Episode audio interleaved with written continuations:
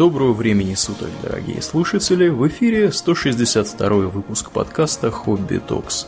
С вами его постоянные ведущие Домнин и Ауралиен. Спасибо, Домнин. Итак, в предыдущих двух выпусках мы обозрели вторжение иноземцев на нашу территорию, конкретно татаро-монголов, или просто монголов, потому что трудно сказать, были ли там татары. Вот. Да уж не было, наверное. Да. Никаких. Вот. И как-то надо с этим было разбираться, как-то нужно было предотвращать подобные негативные мероприятий. Как же, Домнин, вообще решено было с этим всем бороться, безобразием? Решено было бороться путем централизации государства и создания единой армии, чтобы не было такого, как при вторжении куча разрозненных княжеств. Да. Мы с вами биться не пойдем. Да, феодальные отряды мелкие. Вот. И было решено приступать к централизации. Вообще надо вам сказать, что московское государство э, периода конца Ига, то есть там Иван III, Василий III, угу. оно было очень милитаризованным, особенно в сравнении с другим крупным э, государственным образованием на территории Руси, с Новгородской республикой. Mm-hmm. Тоже была большая по территории, правда, по населению сильно уступала. Вот, она была такая скорее торговая, а московское княжество постоянно воевало то с одними, то с другими. Вот, и э, кому как не ему было всех объединять. Э, одной из главных проблем, стоявшей перед э, централизацией, э, было обилие феодалов, которые жили в так называемых вотчинах. Угу. Я вот когда был маленький учился в школе, меня бесило, когда э, на истории говорили про вотчины, потому что меня это ассоциировалось сразу с ветчиной, хотелось жрать. Вот, а до завтрака еще два часа. Почему она называется вотчина, Алвлен? А почему? Хороший от, вопрос. От, от слова отец. Ага. Вотчина это наследственное землевладение. То есть аналогичное, э, аналогичное по сути герцогством европейским. Вот, то есть это не условное, а родовое, родовое владение. Его просто так нельзя отнять. Оно досталось от отцов и дедов. Э, помимо бояр, которые владели вотчинами, существовали еще удельные князья. То есть князья, которые когда-то давно там были независимыми, но уже давно являются вассалами московского великого князя. Э, они уже были не нужны все как административный аппарат, поэтому их старались переселить куда-нибудь поближе к Москве. То есть э, из э, отдаленных мест их просто снимали и отправляли в Москву служить при дворе великого князя. Чтобы не терять в феодальной, феодальном ополчении было создано дворянство. Вообще, по э, как бы смыслу слова, дворянство это что? Это те, кто при дворе какого-то правителя живут, да? Угу, да.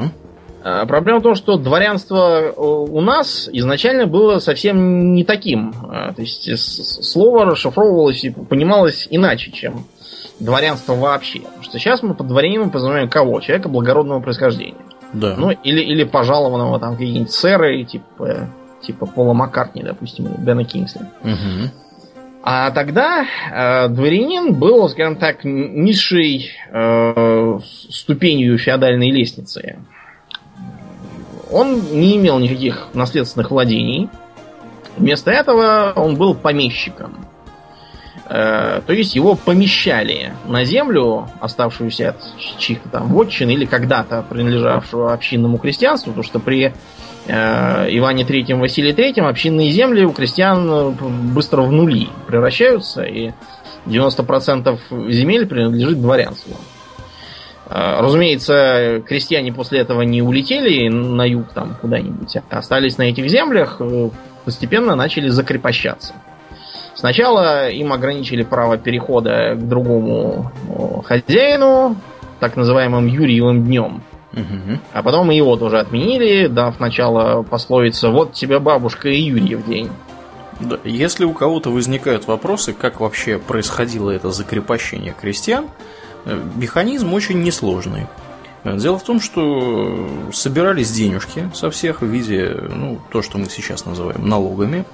И если крестьянин как бы не мог, не был в состоянии самостоятельно платить, он как бы мог отдать землю, значит, какому-то феодалу, более да. такому, э, более солидному и крупному, и попросить у него, так сказать, ну, любезный друг, давайте мы с вами как-то вот решим вопрос. Вы, значит, будете тут э, немножко это участвовать за меня, а как бы земля будет ваша, а я вот, значит, буду тут у вас работать.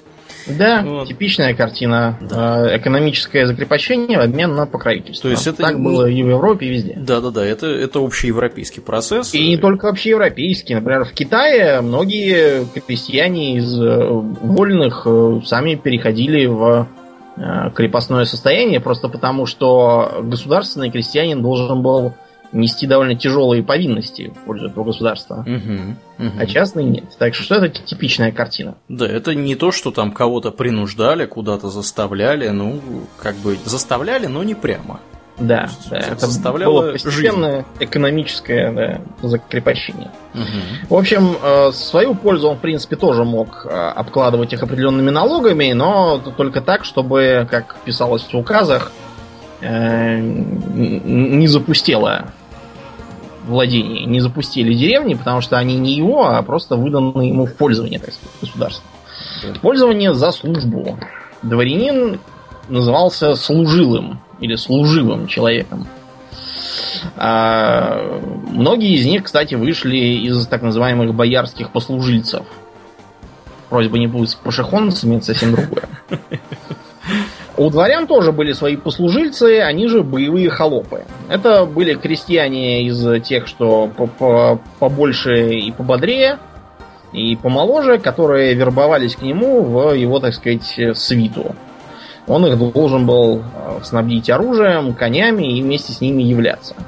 В отличие от э, традиционного феодального ополчения, у дворян были совершенно четкие понятия о том, как, с чем нужно являться как конкретному человеку.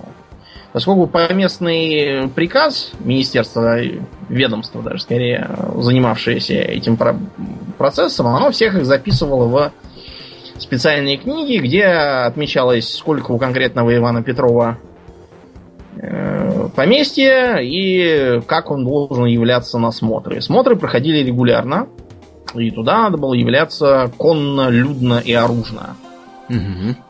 Бывали, в принципе, и такие дворяне, у которых было настолько маленькое поместье, ну, так вышло, или которые вообще были пустопоместными, они вместо этого получали небольшое жалование. В принципе, почти всем дворянам платили там определенные деньги какие-то, но прожить на них, само собой, было нельзя, потому что э, платили, допустим, 5 рублей в год, а конь стоит, ну, начиная от 15 рублей.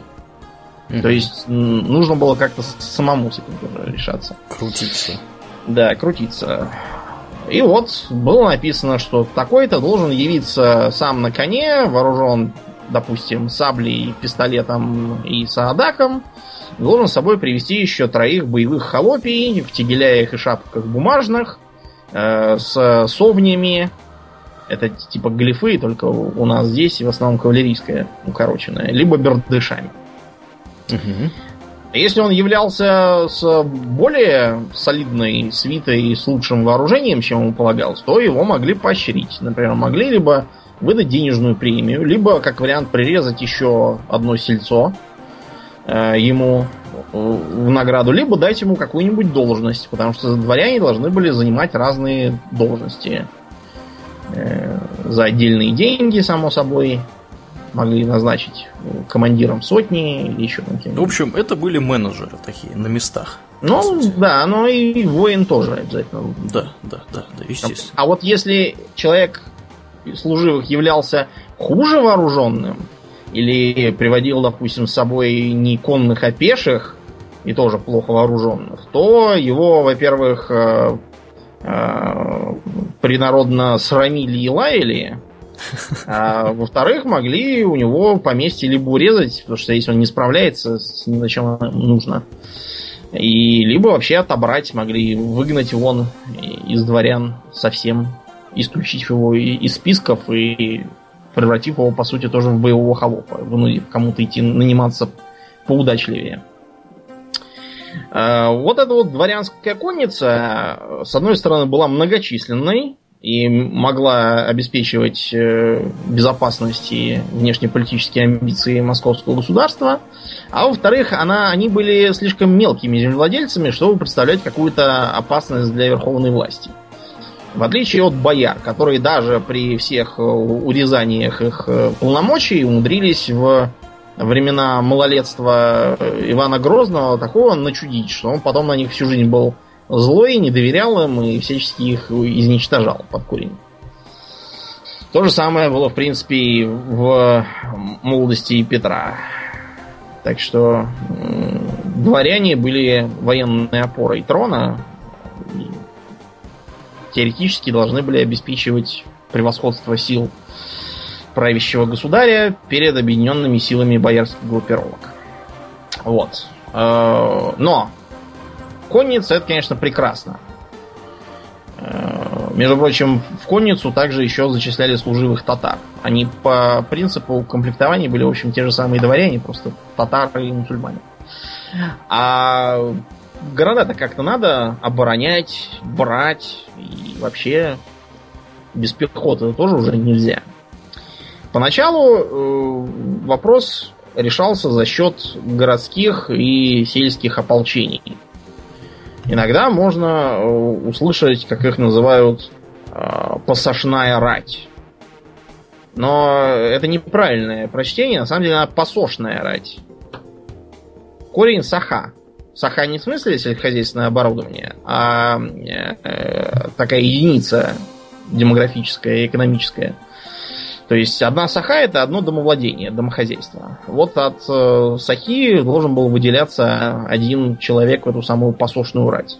Представить себе каких-то, не знаю, волшебников с пасахами, как у тех, кто говорит, посошная рать, не надо. Никакого отношения к делу не имеет. В общем, посошная рать э, была многочисленной, там могло в итоге вместе со всеми остальными получаться и 100 тысяч, и 150, и 200 тысяч войске. Проблема была в том, что они были скорее вспомогательным персоналом. На них, например, возлагалось э, э, то, что э, потом станет, так сказать, обозной службой. Они должны были э, нести на себе разные припасы, обеспечивать транспортировку артиллерии. Э, под, под руководством розмыслов, то есть инженеров, они занимались земляными и фортификационными работами, осадными работами тоже. Вот, и в принципе могли участвовать также и в бою, как вот э, для числа, так сказать, сила. В штурмах и обороне крепостей тоже они играли заметную роль, потому что там на коне много не навоюешь. И э, при осадах важную роль играет количество пеших воинов. Качество их уже как бы это вторично. Чтобы лопатой копать много ума не надо. Угу. Храбрости тоже. При этом э, посошная рать э, жила в весьма спартанских условиях. Вот э, был такой английский моряк и путешественник Ричард Ченслер. Его к нам как-то раз занесло в 16 веке, и он оставил э, такое свидетельствует. Простой солдат не имеет ни палатки, ничего либо иного, чтобы защитить свою голову.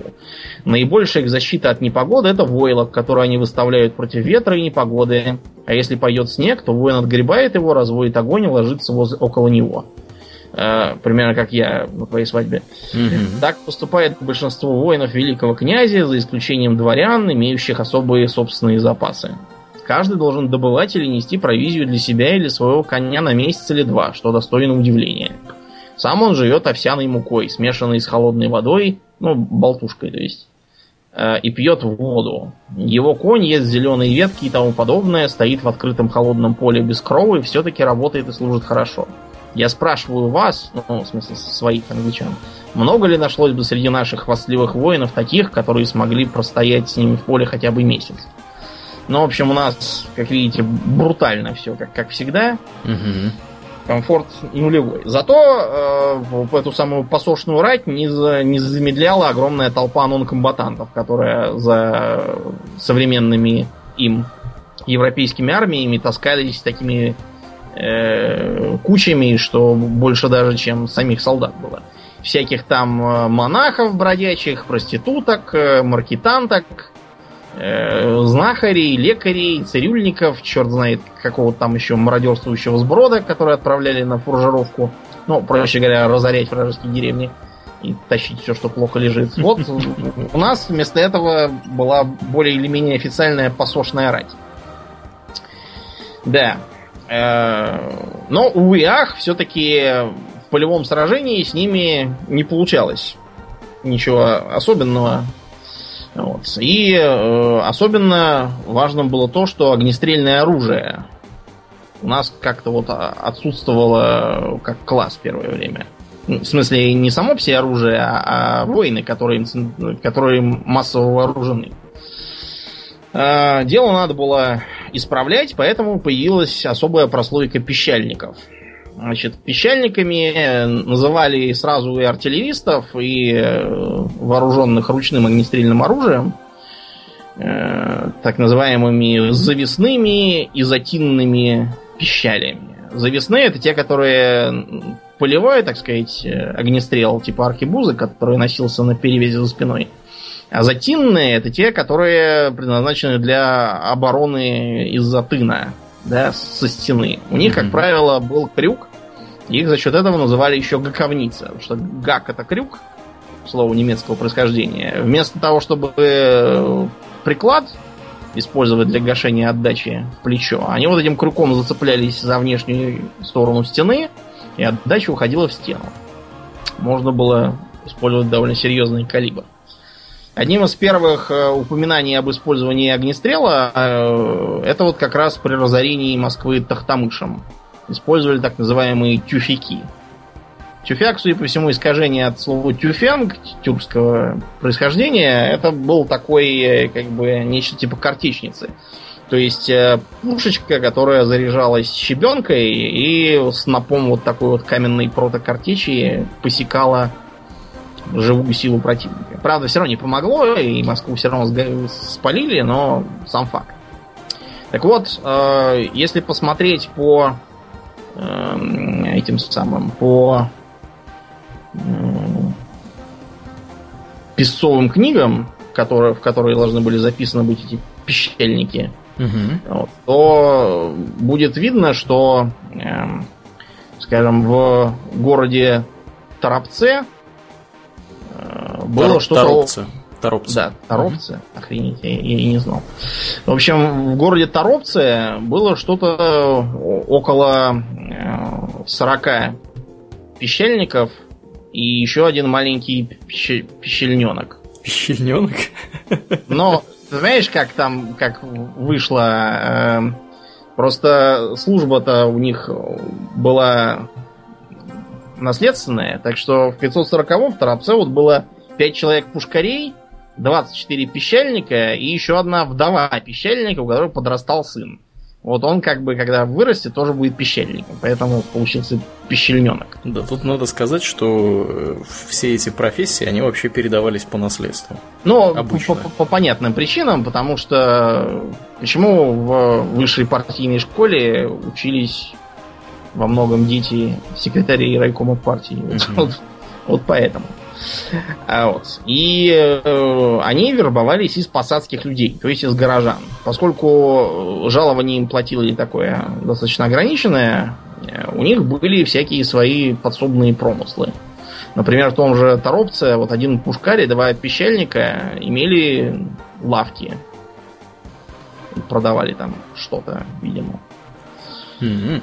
Э, к сожалению, их все-таки было маловато, и э, при Иване Грозном около 550 года было объявлено создание стрелецкого войска. Угу. Вообще-то слово стрелец означало любого стрелка, в том числе с луком или самострелом, но вот со времен Ивана Грозного стрельцы стали отдельным, э, скажем так, э, полупривилегированным сословием и составляли из себя полурегулярное войско. Они э, получали определенное жалование, причем жалование в основном не деньгами, а оружием, порохом, свинцом, сукном, из которого форму делать. Вот, кстати, вообще то, что у них была форма установленного mm-hmm. образца и установленного цвета, смотря по тому, какой полк. Мгм. Это было по тогдашним временам просто немыслимое что-то, потому что форма в а- армиях э, стран европейских государств появилась только уже к концу 17-го, началу 18 века. А до этого там все наряжались кто во что гораздо. Мгм. Например, э, чтобы друг друга отличать во время боя и не прибить случайно своего, носили какой-нибудь опознавательный знак, типа, допустим, красной перевязи через плечо, или нашивали на одежду какие-нибудь там красные кресты, или еще, еще что-нибудь такое, в общем, чтобы было видно. Да, ну и, соответственно, поди там разберись. Да, в Ну, горячке боя можно случайно... Нашиты у тебя кресты или не нашиты. Да, или звезды на- под ключицами нашитые. В общем, а у стрельцов вот были кафтаны установленного образца, шапки. Все это должно было иметь определенный цвет. Ну и кроме того давали хлеб и соль. Почему соль, Аурлиен? Потому, потому что надо как-то консервировать. Правильно, да. Холодильников-то нету. Холодильников нет, а зима только полгода. Вот чтобы, чтобы хранить летом, выдавали соль. Э, Почему выдавали? Потому что цена на соль скакала. Вот, и чтобы они на этом не терпели убытков, соль выдавали централизованно. Кроме того, э, записанному в стрельцы выделялось где-то 3 рубля на постройку дома. Дом надо было строить не абы где, а в специальной стрелецкой слободе. А дом должен Там- быть установленного образца. Нет, там участок только установленного образца, там э, это все нарезалось заранее, и вот новоприбывшим выдавалось место. Слобода имела определенные укрепления, типа чистокола там вокруг нее, вышек всяких с часовыми и тому подобного. Плюс были всякие военные склады для пороха, пуль. Выдавалось что-то около фунта свинца и двух фунтов пороху на месяц на одного человека. Ну, просто потому что порох он имеет, э, имеет э, склонность портиться со временем. Просто потому что его составляющие части э, тогда еще не умели порох гранулировать. Вот, и э, они имели разный вес, поэтому более тяжелые слезали вниз емкости, а более легкие оставались наверху. Таким образом, порох терял свои свойства. Чем стрельцы вооружались уже? М, Стрельцы вооружались стандартным стрельцовым вооружением. У них, во-первых, была, э, я так понимаю, пищаль. Щель, да. Мушкет. Вот. Пушки, ну, да, ну, не- не- да. Да, Пушки они немножко отдельные. Значит, помимо пищали обязательно был бердыш, да, это такая Который- секира. да, который использовался в том числе как сошка для тяжелого мушкета. Вот Еще на- сабля у них была. Да, на боку сабля. Кстати, в 17 веке к середине начинают появляться шпаги. Но вообще обычно сабля. Кроме того, стрелецкое командование еще получало от казны пистолет. Да-да, все это и бердыш, и сабли, все это выдавалось э, централизованно. Через плечо у стрельца была бериндейка с 12 зарядцами. Значит, в 11 зарядцах пули, чтобы не копаться в сумке каждый раз. И э, навеска пороху, чтобы, опять же, не возиться с рожком и насыпать сразу отмеренный. Вот. Зарядцы, ну вот как газыри на традиционном кавказском и казачьем кафтане. Вот так- такие же вот зарядцы. Гранаты были ручные. думаю. Гранаты, да, были ручные гранаты. Выглядели как такие бомбочки с фитилями. И их метали при штурмах. В общем, войско было по тем временам очень прогрессивное. А, э, Так же, как и более ранние пещельники, они в своих слободах могли заниматься ремеслом и торговлей. А, В, те, в то время, когда они были заняты полевой или гарнизонной службой. Э, Они могли, например, э, печь пироги и продавать их там на улицах сладка. Или чаще посылать бабу свою. Могли э, иметь скот, огороды. Могли завести, например, так называемые торговые бани. Ну, это общественная баня, куда ходят те, у кого своей нет, помыться за определенную плату, там, несколько копеек. Вот. Короче, жили они неплохо. по крайней мере, каждая задержка жалований, а они в те времена были неизбежными, она не заканчивалась массовым голодом, мором, мятежом, дезертирством и всяким таким. Правда, была в этом и своя негативная сторона. Некоторые стрельцы так заторговывались, и что переставали видеть какой-то смысл в своей службе. Ничего хорошего в том, чтобы ходить с мушкетом в походы нет, когда у тебя тут бизнес процветает. И они со временем начали нанимать за деньги добровольцев, чтобы те за них ходили. Это, понятно, сказывалось не лучшим образом на э, боеспособности войска. Э, сперва их делили на так называемые разряды, э, потом на приказы, а потом на полки. Мы для краткости будем говорить полки, чтобы не путались все. Вот. Полки не имели номеров или названия, а назывались они просто по фамилии полковника того, кто, кто их возглавляет. Разные полки имели разные цвета кафтан. Мы все привыкли к тому, что стрелец, он кафтан какого цвета? Красного. Да, а на самом деле даже красных кафтанов там было как бы не один просто краб, был еще клюквенный кафтан, например. Угу. Был там еще какой-то тоже оранжевый. Красный, да, оранжевый. Были Вишневый. Да, да. Да, но это Были... все парадная ведь одежда, думаю. Ну да, потому что так они носили более скромный кафтан, который был э, набит пенькой, конским волосом, угу. то есть выполнял определенную защитную функцию. Ну да. К концу 17 века им стали вместо шапок уже выдавать шлемы железные, типа кабасетов иностранных. Угу. А потом их стали уже вооружать еще и пиками вместо бердышей, копируя пикинерский строй западных держав. Угу. Но это уже потом. И вот, наконец, артиллерия. Значит, артиллерии у нас было много. Это отмечали и иностранцы, и противники, и пленные, например, польские и литовские очень удивлялись, что у нас столько всяких пушек. Э, к 17 веку там у нас набралось 2000 разных орудий, и где-то 300-400 можно было прихватить с собой в поход.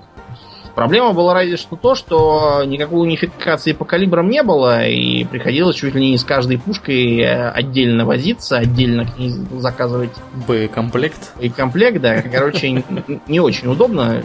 Стандартизировали это только уже, опять же, ближе к концу 17 века. Было сразу несколько пушкарских дворов. Пушкари у нас э, с момента своего появления уже были э, на государственной службе получали жалования, проводили всякие учебные стрельбы. Вот, и в отличие от э, современных, кстати, европейцев, которые объединялись в пушечные гильдии и являлись независимой, чисто наемной такой силой, с которой приходилось считаться даже феодальным правителем, потому что они возьмут и не пойдут к тебе на службу. Имеют право. У нас такого самоуправства не допускалось. Да, и еще. Вот у нас многие, я думаю, лично видели в Кремле царь Пушку, кто был. Из, которая, как, как это считается, ни разу не выстрелила. На самом деле, про нее много мифов. Во-первых, она выстрелила. Просто не по противнику, а во время учебных стрельб. Ее же, когда сдавали на руки государству, тестировать же должны были. Угу. Может, может, она вообще непригодна. За что деньги-то платили и бронзу угробили? Во-вторых, вот то, что видно рядом с ней, то есть огромные ядра и вот этот вот лафет, это все новодел. Э, лафет у нее был совершенно другой. Этот просто уже, по-моему, в 19 веке сделан. А вот такими вот ядрами она стрелять вообще не могла. Потому что вообще-то у нее официальное название э, не царь-пушка, а дробовик кремлевский. Речь идет, разумеется, не о дробовике ручном, да, а о том, что это картечная пушка. Предназначалась к стрельбе картечью по лезущим в Кремль противникам. То, что она не пригодилась, это вина не пушки, а просто вот, вот так уж, уж повезло. Угу. Или не повезло, это как посмотреть. Да, ну и, разумеется, еще были казаки. Казаки уже к 16 веку появляются. Само слово тюркского происхождения означает буквально вольный, свободный. И казаками называли изначально абсолютно любых вольнонаемных э, военизированных людей, которые не э, служили никому конкретному, а так мотались на самообеспечение. с усилением крепостного гнета многие крестьяне решали, что ничего этого им не надо, и уезжали кто на Дон, кто на Днепр. И там жили вольной волей. Это был такой фронтир, где всегда можно было ожидать нападения степняков, и к нему надо было быть готовым. Поэтому они сами перенимали степные привычки, э, жили, так сказать, постоянно, под постоянной угрозой, зато никому не подчинялись. Когда брали Казань, с Дона как раз на помощь царю Ивану пришла, пришел довольно большой контингент казаков, которые, правда, себя позиционировали как такую независимую, более или менее, силу. А, после этого с ними были установлены, э, так сказать, официальные отношения. Они находились на государевой службе, разумеется, не все, вот, а порядка 5-7 тысяч.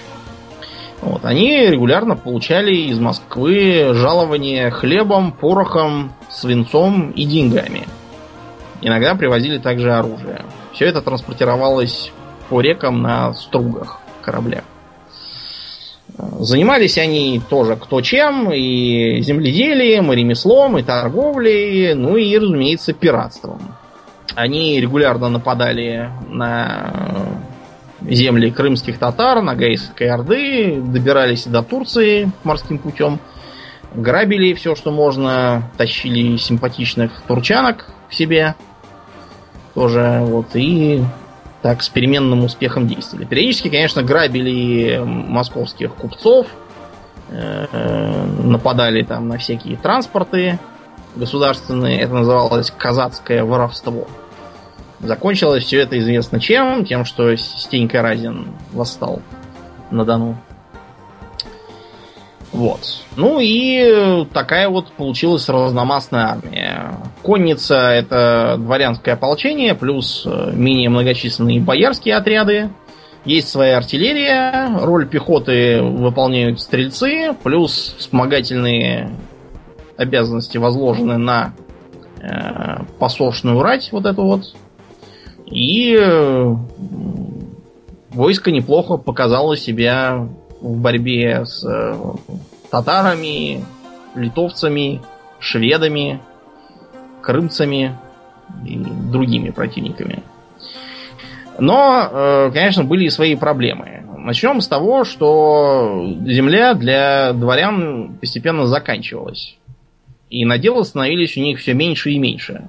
Из-за этого страдала их боеспособность. Если, например, э, посмотреть на вооружение дворянского ополчения, то по нормам, например, э, в середине 17 века все должны были прибывать либо с карабином, э, либо с садаком. Что такое садак, знаешь, Аурлин? Что такое садак? Это в чем лук и стрелы возят, чехол такой. Тип, типа, а, понятно. Да, ты, ты видел наверняка на картинках. Угу, Называется Саадак или, как вариант, Сагайдак.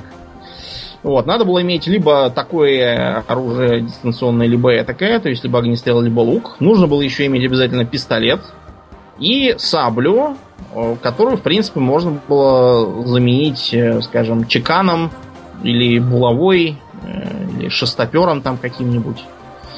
А на практике получалось следующее. Вот полк воеводы Львова. Львова, в смысле, фамилия такая, это не город Львов.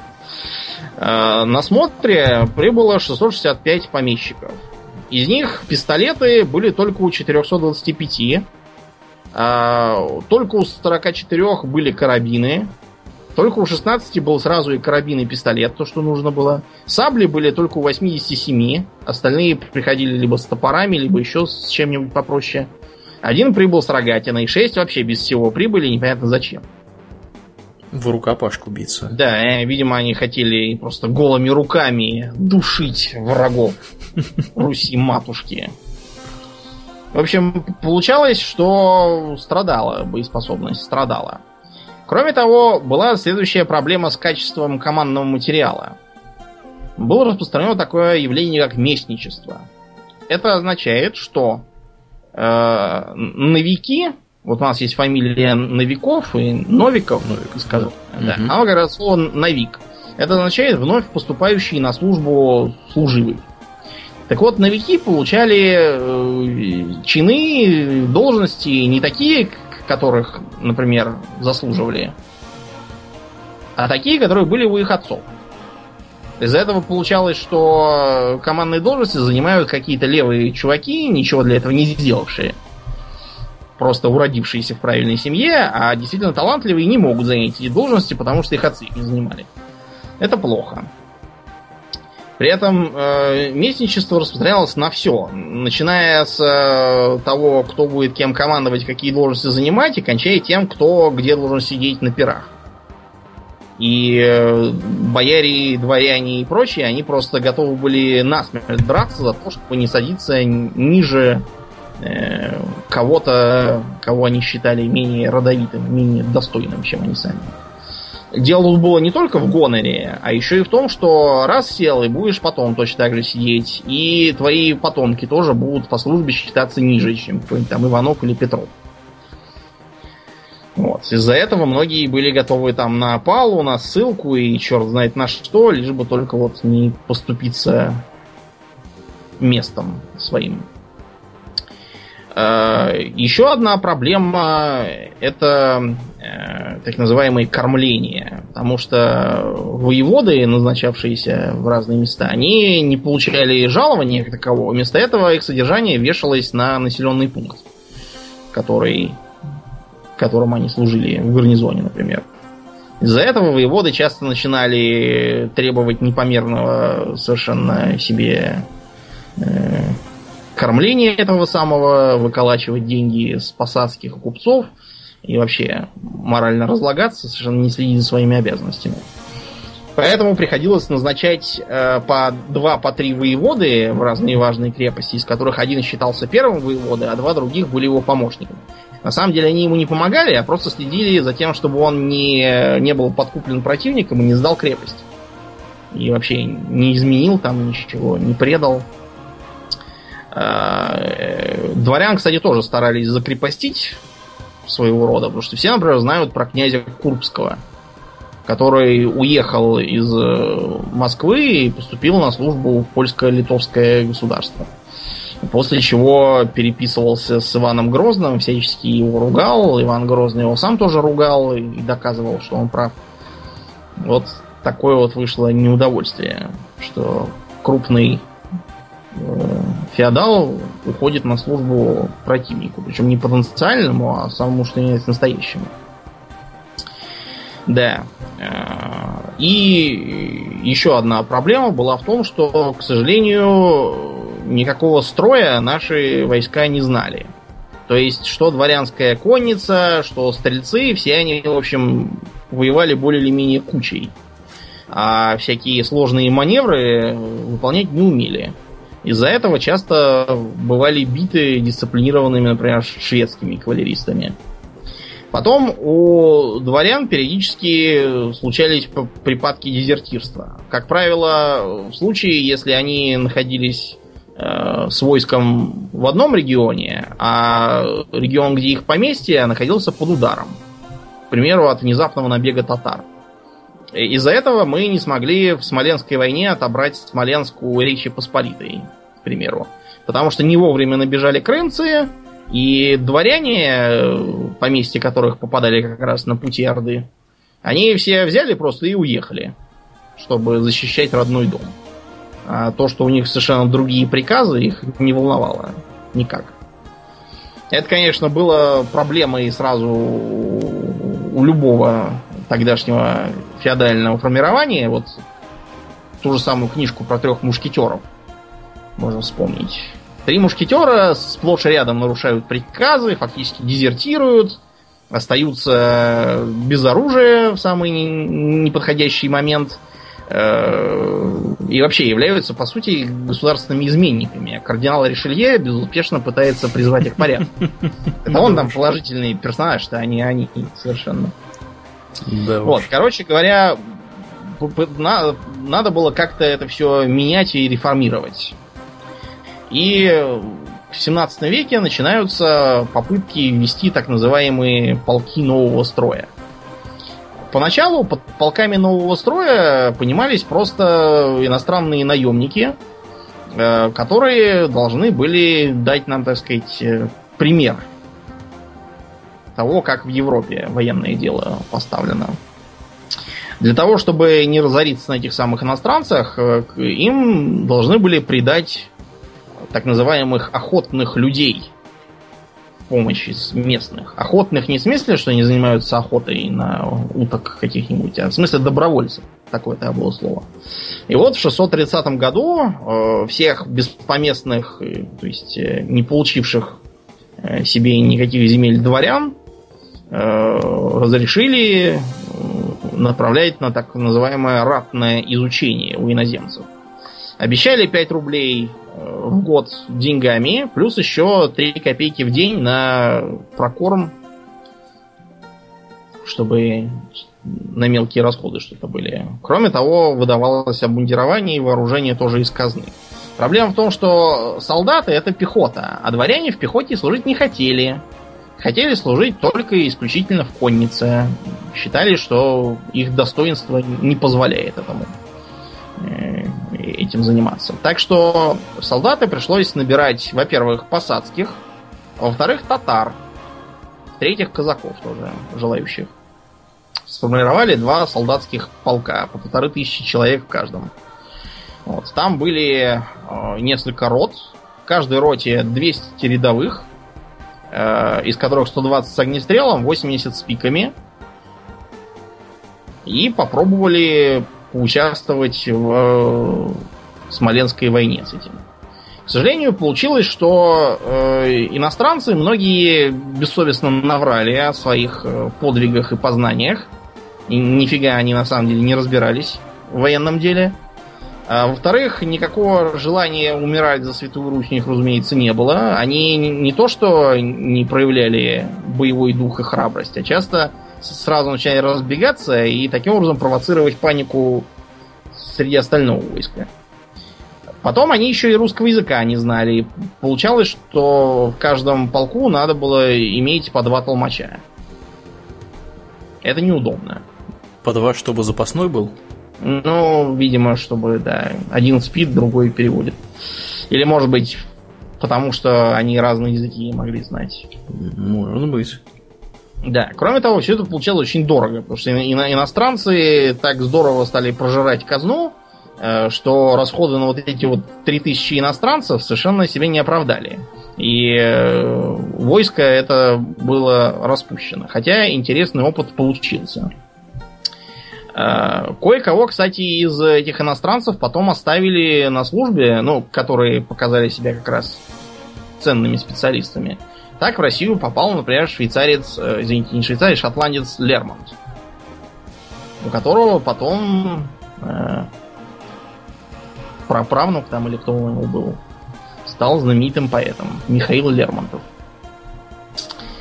Также, кстати, в Россию попали и все эти Лефорты, Гордоны, Брюсы, которые потом с Петром проводили реформы и воевали. Мгм. Короче говоря, было решено, что рядовых не будут набирать больше из иностранцев, только офицеров, причем офицеров не абы каких, которые сказали, что не офицеры, а те, у кого есть какие-нибудь э, письма рекомендательные, какой-нибудь офицерский патент от серьезного военачальника, который подтверждает, что они реально там служили и имеют такие-то и такие-то навыки, занимали такую-то должность.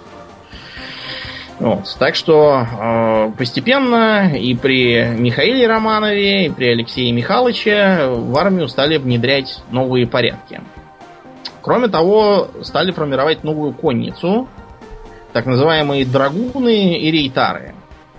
В драгуны поначалу набирали кре- крестьян из нескольких сел и деревень, вот, и делали из них нечто типа казаков таких. То есть их селили на угрожаемых направлениях юга, они занимались там землепашеством и помимо этого несли службу в коннице. Драгун в московском государстве выглядел следующим образом. Такой же кафтан, как у стрельцов, в общем. Э, Поверх кафтана надевается кираса. На голову надевается шлем, похожий на шлемы боярской дружины, только попроще и подешевле. Вооружены саблями, карабинами и парой пистолетов. опыт использования таких драгун был смешанным. Они очень здорово служили там, где жили, потому что защищали свой родной дом, но вот если их надо было куда-то отправлять, то они могли то дезертировать, то бунтовать, то еще чего-то с ними не то было. Короче, не очень получилось э, из них войско. Скорее, сторожевая служба такая, пограничники. Так что э, дальнейшие драгунские полки стали комплектовать просто из э, вольнонаемных людей, никаких наделов не выдавали. Э, давали только обмундирование, коней и офицеров. Вот. Рейтары были уже более престижным войском, туда часто шли э, и дворяне, и так называемые боярские дети. Знаешь, что такие боярские дети? Что это за дети у боярские такие? На самом деле это не, не именно дети боярские, потому что если так посмотреть, их было столько, что э, у каждого боярина должен быть целый гарем и толпы сыновей. А боярские дети были настолько многочисленны, что она даже Шубник Гурат не имел такого потомства. Это просто название такое. Вероятно, кто-то из их предков действительно был вторым, третьим, пятым, десятым боярским сыном. То есть он не наследовал вотчину. Вместо этого он шел на военную службу, а так как он был все-таки боярского происхождения, то из заместничества ему давали э, лучшие, лучшее поместье, давали должности какие-нибудь, вот. Так что боярские дети это, по сути, такой промежуточный этап между вотчинами и боярами и помещиками-дворянами. Служивыми. Тоже служивые люди, просто более престижные, более высокопоставленные, более крупные по поместьям. Вот они э, с удовольствием шли в рейтары. Тоже имели примерно такую же броню, только упор у рейтар был все-таки не на огнестрел, а на атаку с холодным оружием. То есть саблей или шпагой. Тяжелой такой кавалерийской. Стрельцам стали шире выдавать э, мушкеты с кремневым замком, а не фитильные, какие раньше были. Они, кстати, этому сопротивлялись и говорили, что новые мушкеты ненадежны.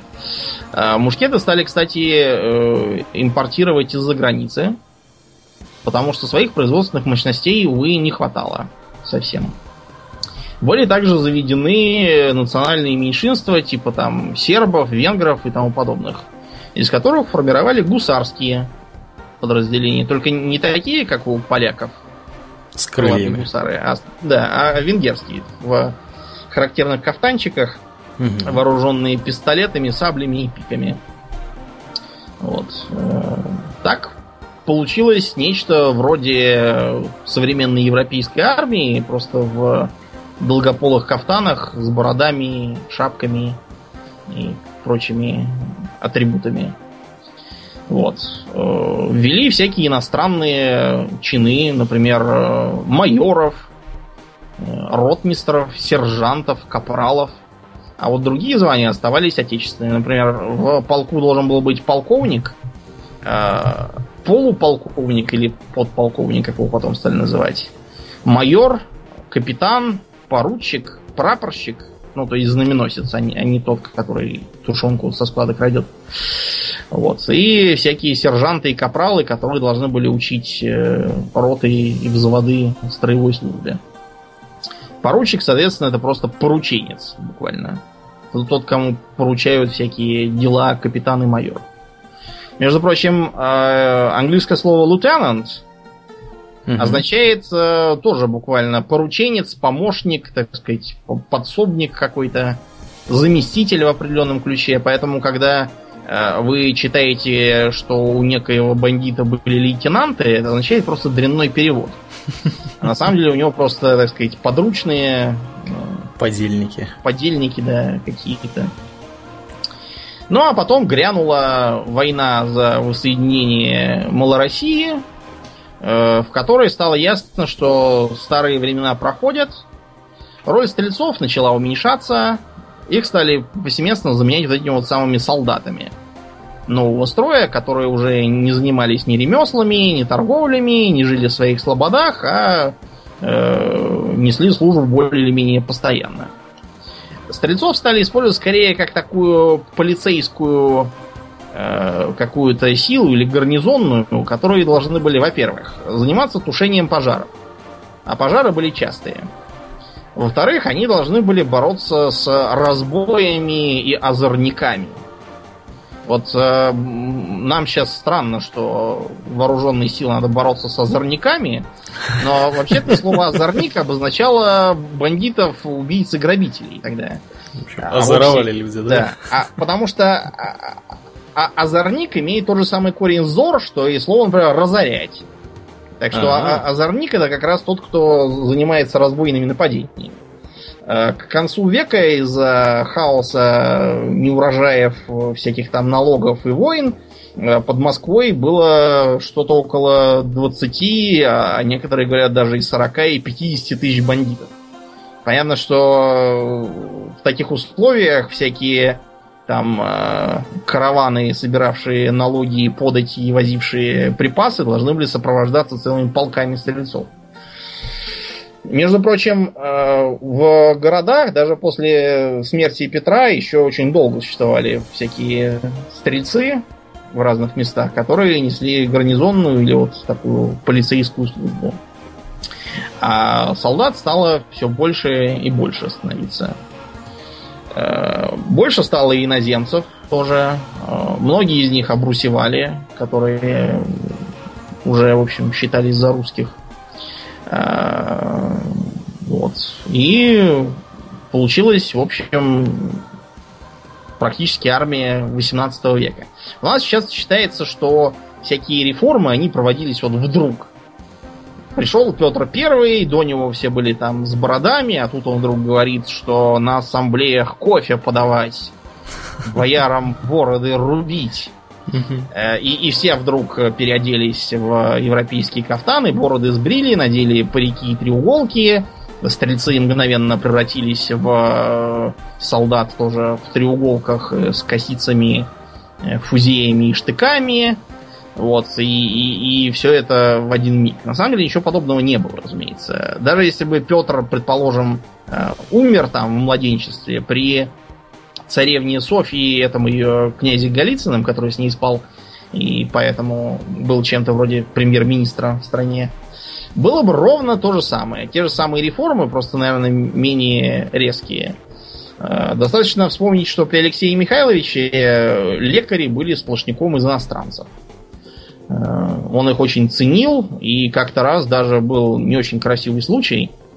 Э, Алексею Михайловичу сделал кровопускание лекарь. Он счел, что это очень полезный метод, и велел всем боярам тоже попробовать, чтобы поздороветь. Один из бояр пожилой сказал, что не хочет. Алексей Михайлович что-то психанул, э, заорал, как тебе своя кровь дороже моей, и на- набил боярину морду. Вот. Потом, правда, остыл, э, извинялся и подарил ему там что-то, чтобы не сердился на него. Э, Сформировалась целая немецкая слобода. Кроме того, еще при Алексее Михайловиче изменилась, э, так сказать, ор- организационная часть. То есть э, поменяли вот эти вот архаичные полки правой руки, большой полк, государев полк и все такое. Вместо этого создали, в общем-то, практически современную систему. Полк, выше него воеводский полк, а выше него разрядный полк. Разрядный это э, означает, что как бы военный округ, да, он назывался разряд. Ну и получилась, в общем, современная система полк, дивизия, армия. При Петре поменяли просто название. Полк, дивизия, генеральство. А так система была как раз при Алексее Михайловиче создана. И э, иностранцы отмечали, что войско отличное и многочисленное, конница с множеством чистокровных лошадей и хорошим вооружением. Э, Ратные люди отчетливо выполняют все движения, в точности соблюдая ряды и необходимые размеры шага и поворота. Со стороны эта стройная масса воинов представляла прекрасное зрелище. То были не новобранцы, а практически ветераны. Это не какой-то там э, краснобай говорит, это польский шляхтич, разбиравшийся в военном деле хорошо. Так что Петру оставалось только переодеть их в другие кафтаны, разогнать московских стрельцов и унифицировать артиллерию. А так все было, в общем, готово к войнам нового времени. Армия стала регулярной, профессиональной, не использовала наемников. То есть это была армия национальная. Приблизительно такая, как у шведов. Шведы при Густаве Адольфе как раз тоже ввели э, комплектование только из подданных шведского государства с выплатой им жалования и регулярной службой без отвлечения на всякие там угу. военные поселения, земледелие, ремесла и ну, другие. У них минусы. был тоже этап с военными поселениями, но они потом тоже пришли к выводу, что это как бы не оправдывает себя. Да, да. Короче, оставалось только разобраться с стрельцами, потому что они приблизительно как янычары в Турции совершенно успели деградировать, э, служить не хотели, э, руководство полков э, совершенно разложилось и было коррумпированным, э, постоянно то пытались занимать э, стрельцов на строительстве своих э, особняков там каких-то, ну, в общем, примерно как у нас в 90-е годы со, со солдатами срочной службы то присваивали себе их жалования, ничего не платили личному составу. Сам личный состав, э, почувствовав себя силой, э, устраивал знаменитые стрелецкие бунты. Короче, ненадежное стало войско, которое вместо военной силы превратилось в фактор нестабильности в политике. Что разогнать его, ну, это был вопрос выживания государства. Пожалуй, даже это очень поздно сделали. Надо было раньше их расформировать. Ну, их не полностью разогнали, надо сказать, потому что ну, да. частично их использовали для формирования как раз этих самых полков, полков нового строя. да, тех, кто был побоеспособнее. Угу. Остальных просто обратно записали в посадские, в мещане. Ну и в завершение скажем про э, Азовское сидение. Потому что очень интересный эпизод 17 века, связанный с, с казаками. А, Азов это, в общем, э, торговый город еще со времен э, Золотой Арты. Там еще раньше были греческие колонии, потому что уж очень удобный выход на Азовское море, черное, контроль торговли с Востоком. Вот. А его захватили турки, потом османы при помощи Крымского ханства и поставили там крепость, которая позволяла им контролировать э, Нижний Дон, подходы к Северному Кавказу. Они там установили э, мощные каланчи, так называемые, с артиллерией, которые могли перегородить э, Дон и не давать по нему спускаться никому, кто не платит денег. Примерно в то же время э, степная вольница начинает устраивать на Азов нападение, э, разграблять его предместья, захватывать пленных, брать выкуп. Э, иногда просто подходить к городу и требовать, чтобы им заплатили деньгами, солью, всякими припасами. Периодически турки подходили и устраивали карательные экспедиции, нападая на казачьи станицы, или как они там, там назывались. В общем, в 637 году э, Донской войсковой круг решил, что давно что-то мы не грабили Азов. Э, направили письма в отдаленные казачьи городки, в том числе в Запорожье, кстати говоря. Угу. Собрали к весне этого года войско в 4,5 тысячи человек, напали на Азов и через два месяца совершенно им завладели. Тут как раз подошло подкрепление из Запорожья, потом из, э, по реке пришел караван э, из Москвы, привез порох, 84 э, пушки, к ним по 50 ядер каждый, сукно на кафтаны и 2000 рублей на проживание, так сказать. Вот. Э, получилось очень удобно. Москва формально была ни при чем и даже направила к султану письмо, сказав, а это не мы, мы никакой Азов не захватывали. Осудила это... агрессию. Да, это какие-то вообще левые персонажи, нам они не подчиняются. Но при этом спонсировала их деньгами, боеприпасами и моральной, так сказать, поддержкой. Да. Так что казаки быстро навели в Азове свои порядки, починили укрепления, понаставили привезенные из Москвы пушки по стенам, э, завели там скота, установили гарнизонную и сторожевую службу. Ну, сторожевую, в смысле, направляя разъезды по степям, чтобы нельзя было Мгм. подойти. Э, объявили о приеме добровольцев. В общем, очень быстро восстановили боеспособность крепости. Гибридная Турки- война называется. это Да, гибридная война. да. В общем, турки с потерей такого важного опорного пункта не смирились. И в 41 году э, подошли э, с войском из, собственно, османов и крымских татар. Собрали они столько, чтобы иметь, в общем, э, как минимум десятикратное преимущество над гарнизоном. Там что-то было около 100 тысяч из разных э, из разного состава. 50 тысяч вроде как с Крыма татар, 20 тысяч янычар, два- это такие стрельцы, только турецкие. Мгм. 20 тысяч конников сипахов, еще там всякие э, вспомогательные войска из молдаван. В общем, много они там собрали, привезли серьезную артиллерию, вот, и приступили к осаде. Э, Сначала они решили попробовать взять крепость нахрапом, то есть обстрелять его, а потом пойти на, на штурм. Но ам, из этого ничего не вышло, и турки попробовали дипломатию, сказав, что вот а, Москва от вас отрекается, говорит, что это никакого отношения к ней не имеет, и помощь к вам никакая не придет.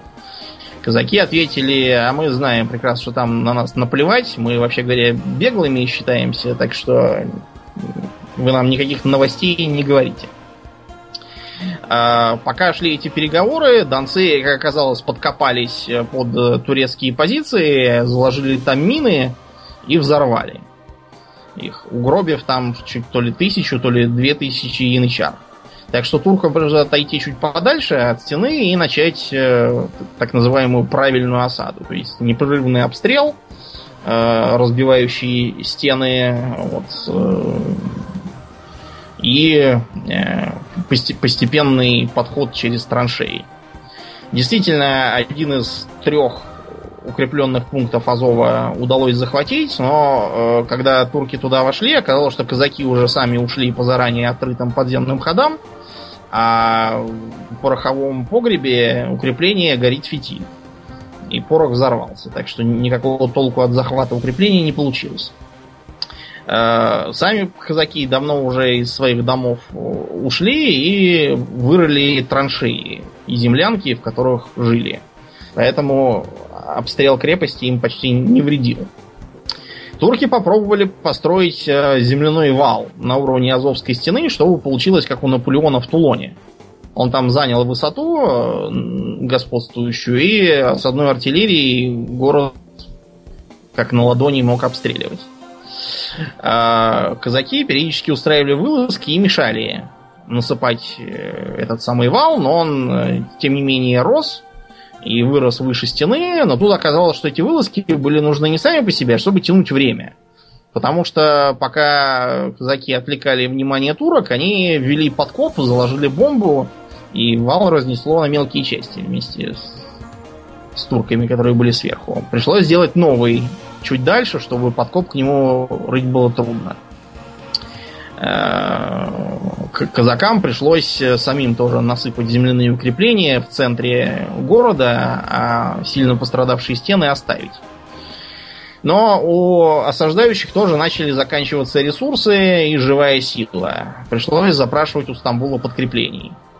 Э, Гарнизону предложили сдаться в обмен на одну тысячу талеров для каждого защитника. Деньги, конечно, неплохие, но казаки все равно отказались. Кроме того, пока шло это затишье, в Азов, как оказалось, проникают подкрепления.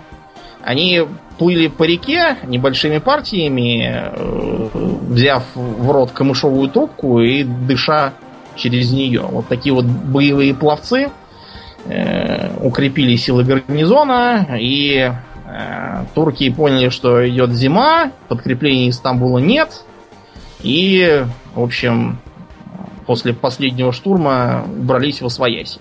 Нечестно воюют, короче. Да, в общем, э, несмотря на то, что Азов удалось отстоять, было очевидно, что он весь разрушен. Укрепления пострадали почти необратимо, гарнизона очень мало осталось. И, в общем, тут надо либо все бросать и уходить уже, пока турки опять не пришли, либо нужно запрашивать, чтобы из Москвы прислали гарнизон, инженеров, э, артиллерию новую и превратить его в постоянный государственный военный объект. Атаман Наум Васильев, кстати говоря, с ним можно пообщаться в той э, игре огневым мечом, которую я показывал в стриме не так давно. Угу. Он поехал в Москву э, с делегацией, собрали Земский собор, тогдашний аналог нашего парламента. Ну и, в общем, было решено, что игра не стоит свеч, потому что у нас проблемы с Польшей, Литвой и Швецией. Тут еще с Турцией надо воевать из-за какого-то Азова. Ну, в общем, поэтому была получена получено указание Азов взорвать и уходить обратно. Но зато здорово погуляли, э, неплохо повоевали, нанесли туркам серьезный урон, причем сами, в общем, имели совершенно незначительные по сравнению с силой. Что-то около четырех с половиной тысяч казаков, плюс там разные бабы и вспомогательные люди. Очень, я считаю, интересно. Угу. Я бы, например, наверное, на такое не подписался. Из-за какого-то Азова сидеть в осаде под обстрелом. Вот такая вот была интересная армия. Ну, достаточно на сегодня. А, в следующих выпусках мы, наверное, вернемся к фантазийным темам. Пока еще не придумали, каким именно. Вот, сделаем в истории перерыв. Да, а на сегодня, да, закругляться. Все. Я напоминаю, что вы слушали что 162 выпуск подкаста Хобби Токс, а с вами были его постоянные ведущие Домнин и Аурлиен. Спасибо, Домнин. Всего хорошего, друзья. Пока.